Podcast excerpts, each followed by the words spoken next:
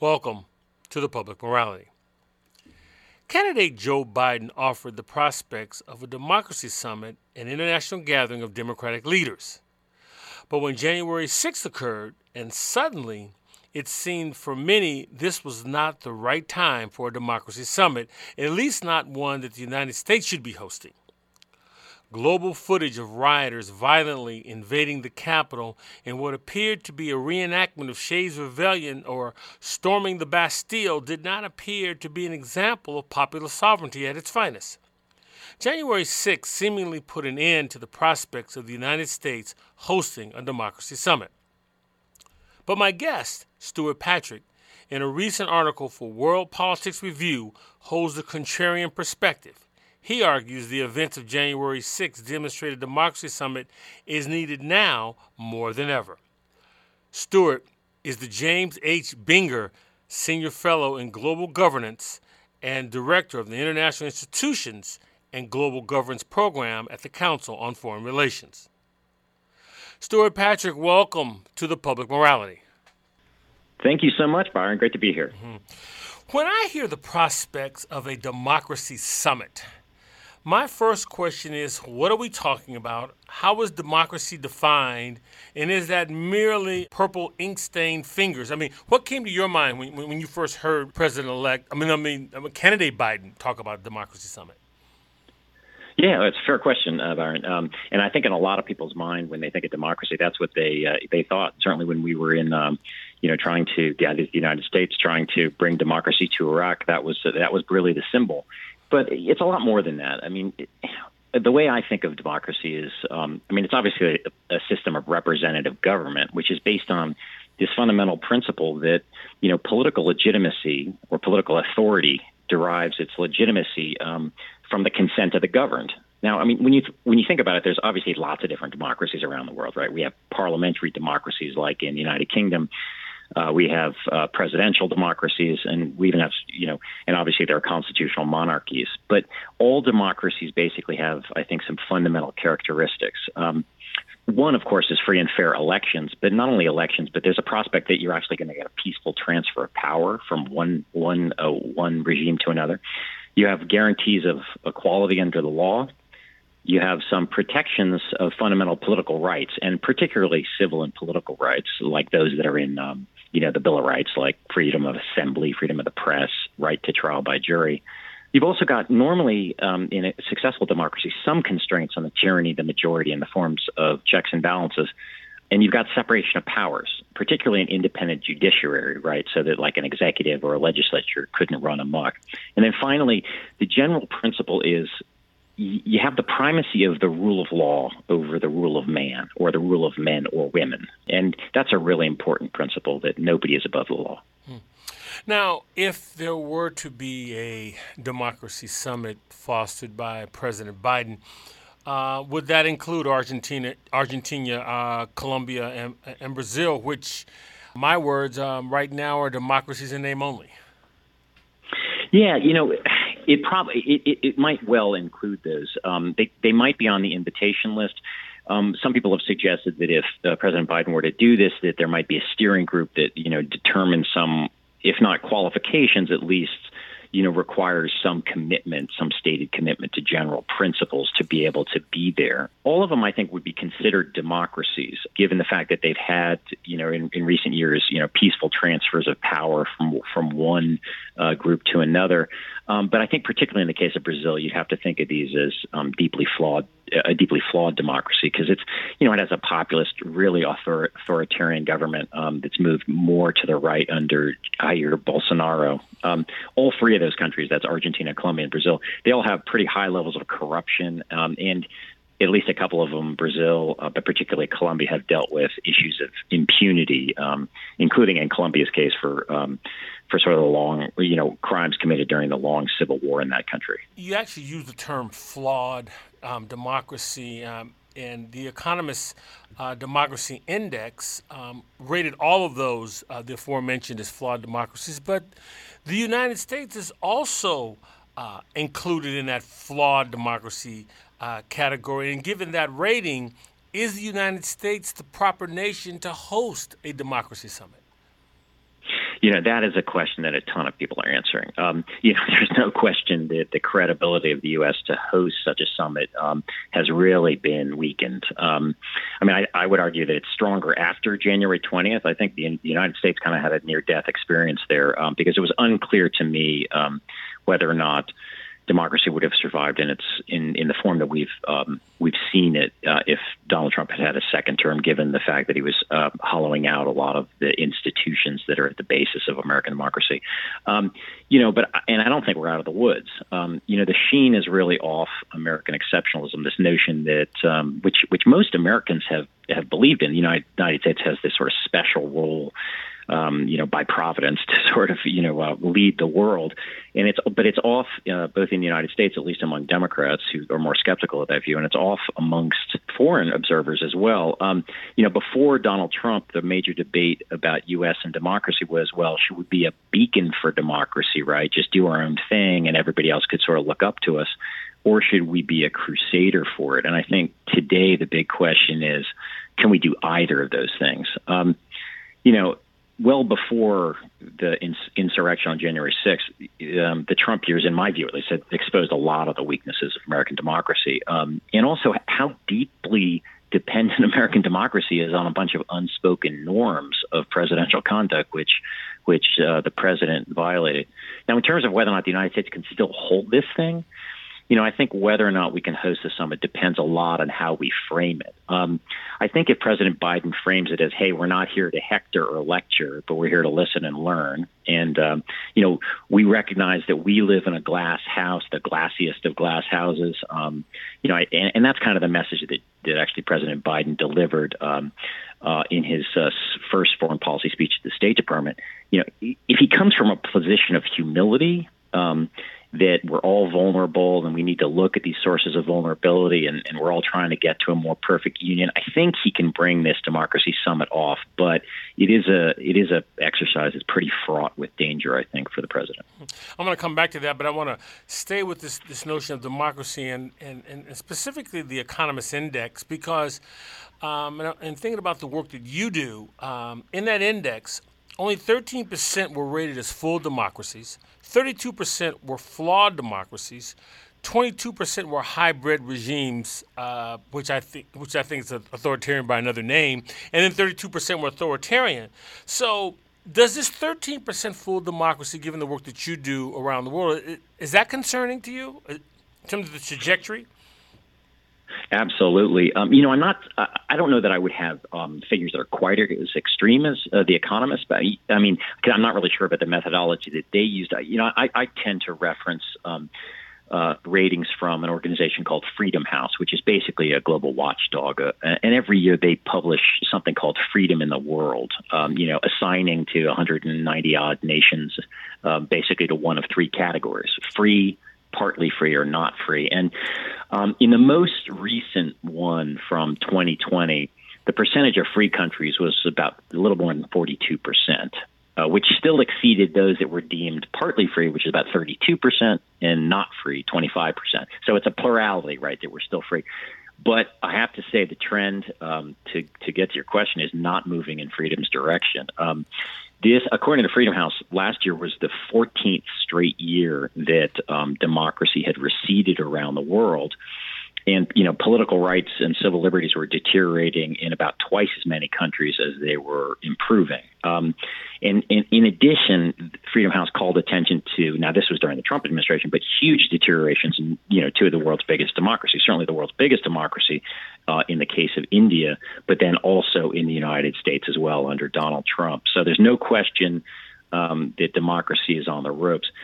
And, and, I just just I should probably give you a little historic context sure. here too. That is a huge like if I might, yeah, that is a huge far cry from like the early Cold War. You know, you might remember that when uh, Bill Clinton was in the White House, you know, the the big theme of the national security strategy that that they came out with, um, I think in 1994, was basically, you know, trying to promote the enlargement and expansion of the world's community of market democracies, and it was it was seen as inevitable that this was going to occur. You know, flash forward 10 years, and you got George W. Bush, his entire thing you know, and this might have been hubris, was was hey, we've got to promote. Um, you know, the non-negotiable demands of human dignity worldwide. Um, unfortunately, some of the nation-building exercises um, the global war on terrorism uh, sort of gave so, and regime change gave democracy promotion a bad name there, um, and I think it really cratered though under um, under uh, the Trump administration. Hmm. Uh, you you touched on it earlier, but I'd like to come back to it. You talked about American exceptionalism and. Talk about what it is, but I, as, as, I recall reading uh, Democracy in America by de Tocqueville, um, he said America was exceptional, but not for the reasons you just defined. It actually was a, it was a slap. So, what is American, American exceptionalism, and how is it viewed on the international stage? Yeah, American exceptionalism um, is the view that um, that the United States, by virtue of the founding principles, um, its founding principles that are in the Declaration and then the Constitution of the United States, by virtue of those, it has sort of a special role um, to play and a special status in the world. Now, how internet, how American exceptionalism is applied has varied greatly. For some folks, it's meant uh, across uh, across U.S. history. For some folks, it's meant, hey, you know, we have this unique experiment that is, um, you know, um, in, in fact, superior to the way a lot of other countries organize themselves. And so basically, but but it's in danger of, uh, and so sometimes American exceptionalism is is used to justify isolation from an alien world that might otherwise corrupt it. So you know you, you see exceptionalism you invoke that way. At other times, like in the time of Woodrow Wilson, you know, who wanted to make the world safe for democracy, um, it, the idea was, hey, we got to be this crusader nation that goes out there and uh, and transforms the world into our image. So it's basically a, a sense that the United States has a special destiny among countries. But the question is, how do we actually um, how do how do we actually translate that? Of course, these days a lot of people are asking how special the United States is uh, don't we still have a lot of the same problems a lot of other countries do? Well, when you mention that, uh, I think if we're going to be fair historically, I mean, w- wouldn't we say that this whole notion of, of, of, democracy in the United States has been flawed? And I'm not saying that in, in the economist sense, but w- we've struggled with the inclusivity of the preamble, we the people, and really sort of having tension with who exactly comprises the we, and that's sort of been an ongoing struggle for us as a country, has it not? Oh yeah, I mean, you know, the United States has been, um, uh, you know, a, a democracy since from the get go in a lot of ways. Um, you know, w- when you when you begin a republic with the institution of slavery, you know, when we when we begin with African Americans being a fraction of quote unquote human beings in the Constitution you know, you have a flawed democracy from the get go.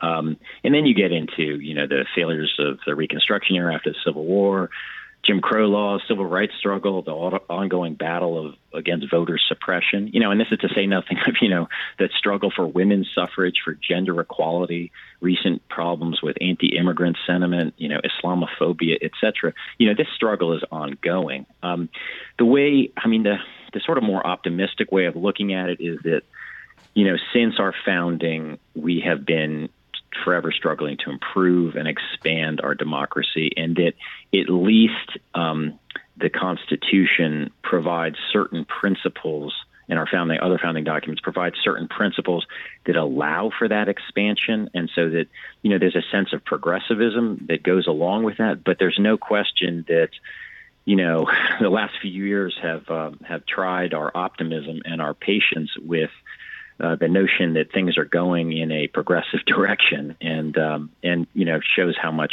uh, still needs to be fought for. I'm speaking with Stewart Patrick uh, about the Biden administration's proposed International Democracy Summit. Patrick is a senior fellow at the Council on Foreign Relations. Uh, Stewart. Uh, let's, let's, let's drill down on your piece from uh, World Politics Review. You you take a somewhat contrarian perspective in the sense that for, for a number of people, January 6th became a reason not to hold um, the uh, a, a, proposed democracy summit. Um, you see it a different way. Explain. Yeah, you know, I, a lot of people said, look, we are the last people that should be holding a, a summit for democracy when, you know, the Capitol was just ransacked and, you know, people were you know, the, the insurrectionists were, you know, roaming the halls of Congress, you know, trying to string up Nancy Pelosi, kill uh, Alexandria Ocasio Cortez, and hang Michael Mike Pence, the vice president. You know, on what on what possible grounds could the United States have to hold a democracy summit?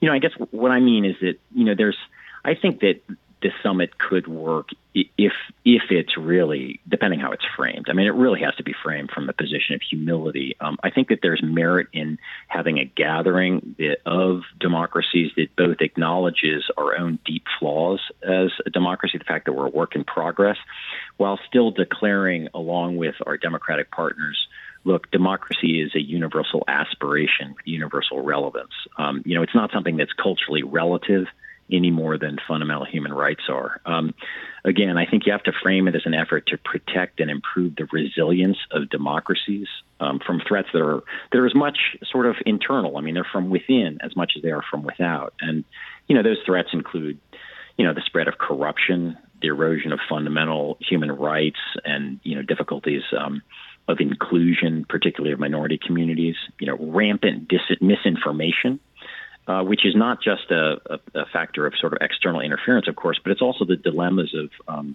of digital democracy, right? When you have this incredibly fragmented information environment, and um, nobody agrees, or at least people do not. Fund uh, big portions of the country do not have the same agreement on what truth is anymore. I think that you know those are general problems um, that confront the entire democratic world, and you know it may be time to sort of circle the wagons amongst democracies and think about how we can collectively learn from each other about the best ways of battling those issues. Mm. You also wrote in that piece that uh, a democracy summer would come at a time when the United States has frittered away its historical standing as a leader uh, in the democratic world. Um, did that begin four years ago, or was that something that's been ongoing in your view? Uh, it's been ongoing, but it certainly got uh, worse over the last four years during the Trump administration. Uh, you know, it's it's obvious that the United States has uh, always been selective um, in its promotion of democracy and human rights, as well as its practice at home. Um, but the selectivity, I think, reached its apogee under the Trump years. Um, which saw an incredibly cynical. Let's just focus on foreign policy. Um, you know, um, I mentioned that you know democracy promotion had to some degree been given a bad name under um, the sort of nation building exercises, but I think that Donald Trump was really the true aberration. Um, because since 1945, um, you know, there's been something like before him, I guess there was since FDR, there have been 13 administrations uh, that have given rhetorical and uh, and often practical support to this notion that that democracy is is the way that the world that uh, country should be governed and that human rights should be defended. Um, but Trump presided over uh, a really cynical foreign policy. I mean, he took, told Bob Woodward, uh, for instance, that you know it's it. He says it's funny, you know, the the tougher and meaner uh, the rulers of other countries are, the one the more I the more I sort of respect them and the more I, I feel close and affinity to them. And the list of autocrats and strongmen that um, Donald Trump cozied up to is really extraordinary. I mean, a short list would include,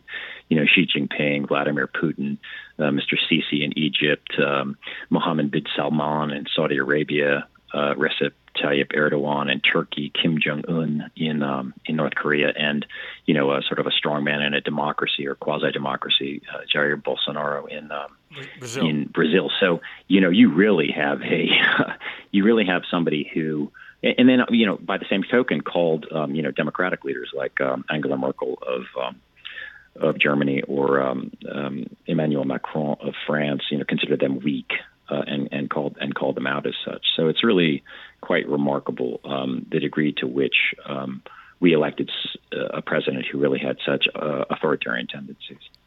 You, you, know, when I was listening to your answer, I was just thinking. Uh, it reminded me when I uh, visited the Civil Rights Museum in um, Birmingham, and at, at, near the end of the exhibit, there was a number of uh, newspapers around the world um, that had front page uh, stories about the police dogs and fire hoses. And some of those were the Pravda, uh, China, uh, uh, I mean, just some of the real authoritarian places. And so they sort of gloated at, at, the notion that America is not the shining city on the hill, and I'm wondering, did we have that same? Was that the same impact um, vis-a-vis January 6th?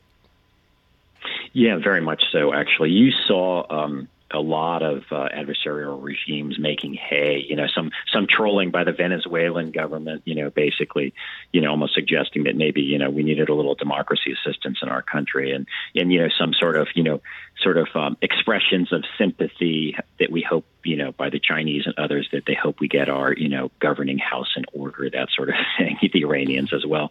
So absolutely, um, and and just with, ref- with reference to what you say about um, the um, the you know um, the sort of police dogs um, set loose on. Um, on, on protesters in the 1950s, it, it was actually a serious issue in terms of U.S. credibility because the United States obviously was engaged in a um, in uh, Cold War um, conflict and uh, and rivalry with with, uh, with the Soviet Union and, and its um, and its uh, other other members of the the communist bloc, and there was no question that U.S. officials uh, running foreign policy at the time thought that this was a major vulnerability on the part of the United States. Um, that we that that you know how could we on the one hand, um, say that we stood for universal human rights, and yet obviously not extending them to our own population, particularly as you know a lot of you know brown skinned people, frankly, around the world were trying to become independent from their colonial masters, um, and um, and so it was a huge problem. The other issue, though, at the, which remains the case today, um, and I should just say that's quite relevant for now too, right? You know, mm-hmm. the fact that you know the Black Lives Matter. Um, um, movement has shown structural racism and inequalities in the United States certainly undermines, uh, you know, sort of like raise the question of whether or not we have a leg to stand on internationally. The other issue at the same time in the 1950s was that, uh, the beginning of the 1950s, was the United States remains really, really uh, reluctant, um, partly because of the na- nature of Senate ratification, to actually ratify um, U.S. Hum- UN human rights treaties. And that was true in the 1950s, and it remains true today. And so it's easy to accuse the United States of hypocrisy because, you know, even sometimes when we've promoted a human rights treaty, we don't end up ratifying it um, globally uh, because we have, partly because of the hurdles, as I said, of Senate ratification. But both of those things uh, were true in the 1950s, and they're true today. Hmm. Well, well, one of the things uh, you mentioned earlier uh, that if President Biden uh, entered into a democracy summit uh, with humility, um, which makes sense to me, uh, I wonder um, just given our politics and the fractured nature of our politics, and, and, sort of tying this to the Cold War. I mean, the Cold War sort of bound us, and there was it was sort of like that was the wall. You couldn't cross that wall. I mean, that was sort of bound right, us. Right. Um, we're not bound that way anymore, as evidenced by former President Obama's apology tour, which he never apologized. But but do you worry that if Biden were to show some contrition, that it gets transmuted into an, another apology tour? Yeah, exactly. So that you know when you know, um, I think absolutely, yeah. And I, I, as as you mentioned, you know, when um, when um, you know President Obama was honest about some uh, you know American conduct in in sort of previous years and decades abroad, um, you know, it, it was immediately you know you know tarred, uh, particularly by his Republican enemies, as being uh, somehow un-American. And um, you know, I think there's a senior, serious danger here um, that if President Biden were to have convene this democracy or summit for democracy, and sort of say, "Hey, the United States is a fragile democracy too," that that could be a real problem. Uh, particularly as long as the Republican Party remains, you know, basically captive to, you know, a nationalist, um, nativist, and conspiracy-minded base, you know, that has no trouble, frankly, in my view, flirting with fascism. Um, I think that. Um, Republican Party right now is deeply sensitive to basically any examination of some of the shortcomings in the history of the United States. Um, and I think that you know you saw this towards the end of the Trump administration, right? You you, you heard of this 1776 commission, right? This this sort of like you know effort to kind of whitewash history um, and suggest that you know the United States is sort of a flawless creature, right? Um, and I think that the fact that you know when you have a one one party that has no interest in turning you know a critical eye or even being reflective of some of the injustices and imperfections that have existed in the United States and we that we've you know been struggling with over the course of our history, you got a problem because um, you end up with accusations like "Why do you hate America?" right? right, right. So, so I would see, you know, one of the problems with this is, is it could become a major political football, right? I mean, ideally, you'd want to make any summit for democracy, you know, uh, have some, you know, reasonable, constructive internationalist Republicans there. You know, unfortunately, John McCain is no longer with us. Maybe you could get Mitt Romney, but who else is going to be there to give it that kind of a flavor? Hmm. You know, when you, when you mentioned 1776, I, I, because uh, I also teach a, a, a civics course, and um, we were talking just that very thing, and it seemed to me that the, the more apt historical comparison was not 1776, but 18, but 1886 to 87. That being Shays' Rebellion, um, it was that was more of a Shays' Rebellion moment, which which the which scared the bejesus out of the founders more so than a 1776 moment. Wait, wait. Yeah, that's a good point. That's actually that's a that's a really good point uh, in terms of this particular episode. Uh-huh. Not long ago. Uh, we had uh, UVA professor Barbara Perry on talking about uh, President George H.W. Bush. And one of the things that she brought up was that President, President Bush, because of his long tenure, had the ability to get on the phone and talk with foreign leaders, and even when it wasn't an ask. In your view, I'm not saying he hasn't, but would you like to see President Biden doing something um, doing something very similar with foreign leaders before he rolls out a democracy summit? Oh yeah, very much so. Um, on Wednesday, um, the president um, met with, um, well, I guess sorry, Thursday. Um, the president gave his first uh, foreign policy speech at the State Department, and you know he mentioned the number of world leaders that he has been talking to, and I'm sure that that has probably come up um, in those conversations. You know, the uh, the European Union, um, at least at the Brussels level, has suggested that it would be in favor of this summit and and wants to take part, uh, and I think other countries uh, will be interested. I, I think that it's really important that this not be simply a made in the USA exercise, because um, again, that gets you back to the image of you know the United States is you know lecturing um, and wagging a finger at the rest of the world. Um, so I think that um, what some people have suggested is that there should be some kind of a steering committee that helps you know iron out the details of this. Um, you know, deals with some of the serious problems like who do you invite, right, and what happened, you know, where do you where do you where do you cut the guest list off? Um, and so there could be some sort of a steering committee. Ideally, it would for this democracy summit. Ideally, you'd have um, both established democracies, but then also um, from the from sort of the wealthy world, but then you'd also have some from the developing world that could help you. Um, you know, bring give sort of a, a an international sheen to this um, and suggest buy-in from countries other than just the United States. You talked earlier about um, sort of the historical struggle that that the United States has had in terms of extending democracy to people of color, to women, etc. And I'm wondering, is there any actual legislative work we need to do prior to such a summit, in your view? Because uh, post the election of Joe Biden, you've had, um, I could be wrong about my numbers here, but you've had, what, roughly 28 states, uh, state legislatures sort of uh, pull back on, try to pull back on the ability to do mail in voting, which is again attacking uh, the franchise to make voting uh, even more onerous for people.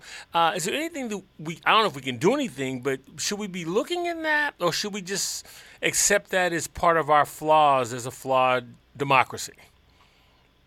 Well, you know, I, I think that um, we should be doing uh, everything in our power to try to um, you know, influence state legislators that are attempting to do things like that. In addition to trying to, you know, use, say, their control of uh, in the majority to try to do even more gerrymandering and efforts at voter suppression. You know, I think that those steps send a terrible message, right? They, they reinforce the impression that the United States, you know, is deeply divided, um, and that one of its two parties is basically um, anti anti democratic and with small d democratic. You know, the dilemma. Um, the dilemma for President Biden, you know, when he, if he holds this democracy summit, is going to be, you know, he's got to, you know, he's probably going to have to go beyond saying things like, "Hey, the United States is a flawed democracy," or "It's just a work in progress," you know, but explicitly mention some of these actions being used to curtail the franchise. I think that um, citizen engagement and involvement, the kind of mobilization um, that you saw from, obviously, most famously uh, from Stacey Abrams in, in Georgia, you know, efforts to try to overturn some of these more egregious steps by uh, by court, by the courts I think are going to be um, very, very important. Um, I think that you know ultimately it's actually going to take, um, you know, getting some of these folks who are trying to engage in these anti-democratic behaviors um, out of office. I have some hopes that the demographic changes in the United States, uh, they're ongoing, uh, will uh, hasten that. Although one can't be uh, too um, secure or confident about the direction that you know new new voters will take. Mm. you, you sort of alluded this earlier, but American democracy at its core is, is, really held together by an idea that was articulated in the Declaration of Independence. And that idea has withstood a, a, a, a, Civil War, a Great Depression, a Civil Rights Movement, the Cold War. So when you look at where America is today, given that it's more than 300 million people plus, uh, it's much easier to say what it means to be French or what it means to be German. Um, given that the that divergent view, I mean, can we sustain ourselves as a democracy? Yeah, I mean, it's um, it's certainly um, time is going to tell about that. I tend to be optimistic. I mean, the history of the United States is of, um, in many ways, but one one of one of aspects of its history is of integrating, you know, diverse peoples into sort of one um, American, you know, nation. But you, know, you put your finger on the uh, on something, which is that you know we're Whereas, you know, at, at its best, the United States, um, the good thing about the United States is that it's not hasn't been a people nation, right? It hasn't been one based on, you know, simple or, or basically on ethnicity. You know, one thinks about the Germans or the Japanese, for instance, but it's been less of a people nation in that regard than a um, than an idea nation, right? That that, as you say, we you know we've been based on this this this shared conception of political values. That, that and so there's some myth in that, but there's also some truth in it. Um, the question is whether or not we can still do that. Um, I, I think you know, I don't want to make this in totally partisan terms, but I have to say that I think the future of the American democracy rests in a large degree in the future of the Republican Party, and whether its leaders are able to and must, muster the courage to actually speak truth to their rank and file. I do think there have been previous eras in which the United States has experienced extremism. You think of the Know Nothings in the mid 1800s who worried about you know Irish immigration and the influence of the Pope you know, or the John Birch Society a century later, which was pretty rampant in the 1950s, but was ultimately expunged from um, the Republican Party. You know, I think we probably can surmount the current difficulties, but it really it's going to be harder, I think, because we have to navigate this really fragmented social media environment, which is just terrible for democracy because we all retreat to our own corners and echo chambers, right? I think there has to be some way of, you know, regulating or policing the big tech giants here, you know, that, that are where these platforms are without, you know, hopefully infringing on free speech. But because we need to get back to some sort of a national conversation, we need to invest in you know, civic education, et cetera. But I also believe it's really important that political leaders are held accountable for their flirtations uh, with authoritarian authoritarianism, which I don't think we've seen recently. You know, President Biden, in the aftermath, he was at the time he was Vice President elect. I mean, he was President elect, excuse me. And the aftermath of January 6th, he says it's not who we are. But one has to wonder if that's a true statement, taking into account, uh, you know, just January 6th, that that that has long exi- there's been this gap, this declaration between our lived commitments and our actual practices. So, in some ways, I guess I'm, I'm asking you, in, in some ways, just for some, is January 6th a portion of who we actually are?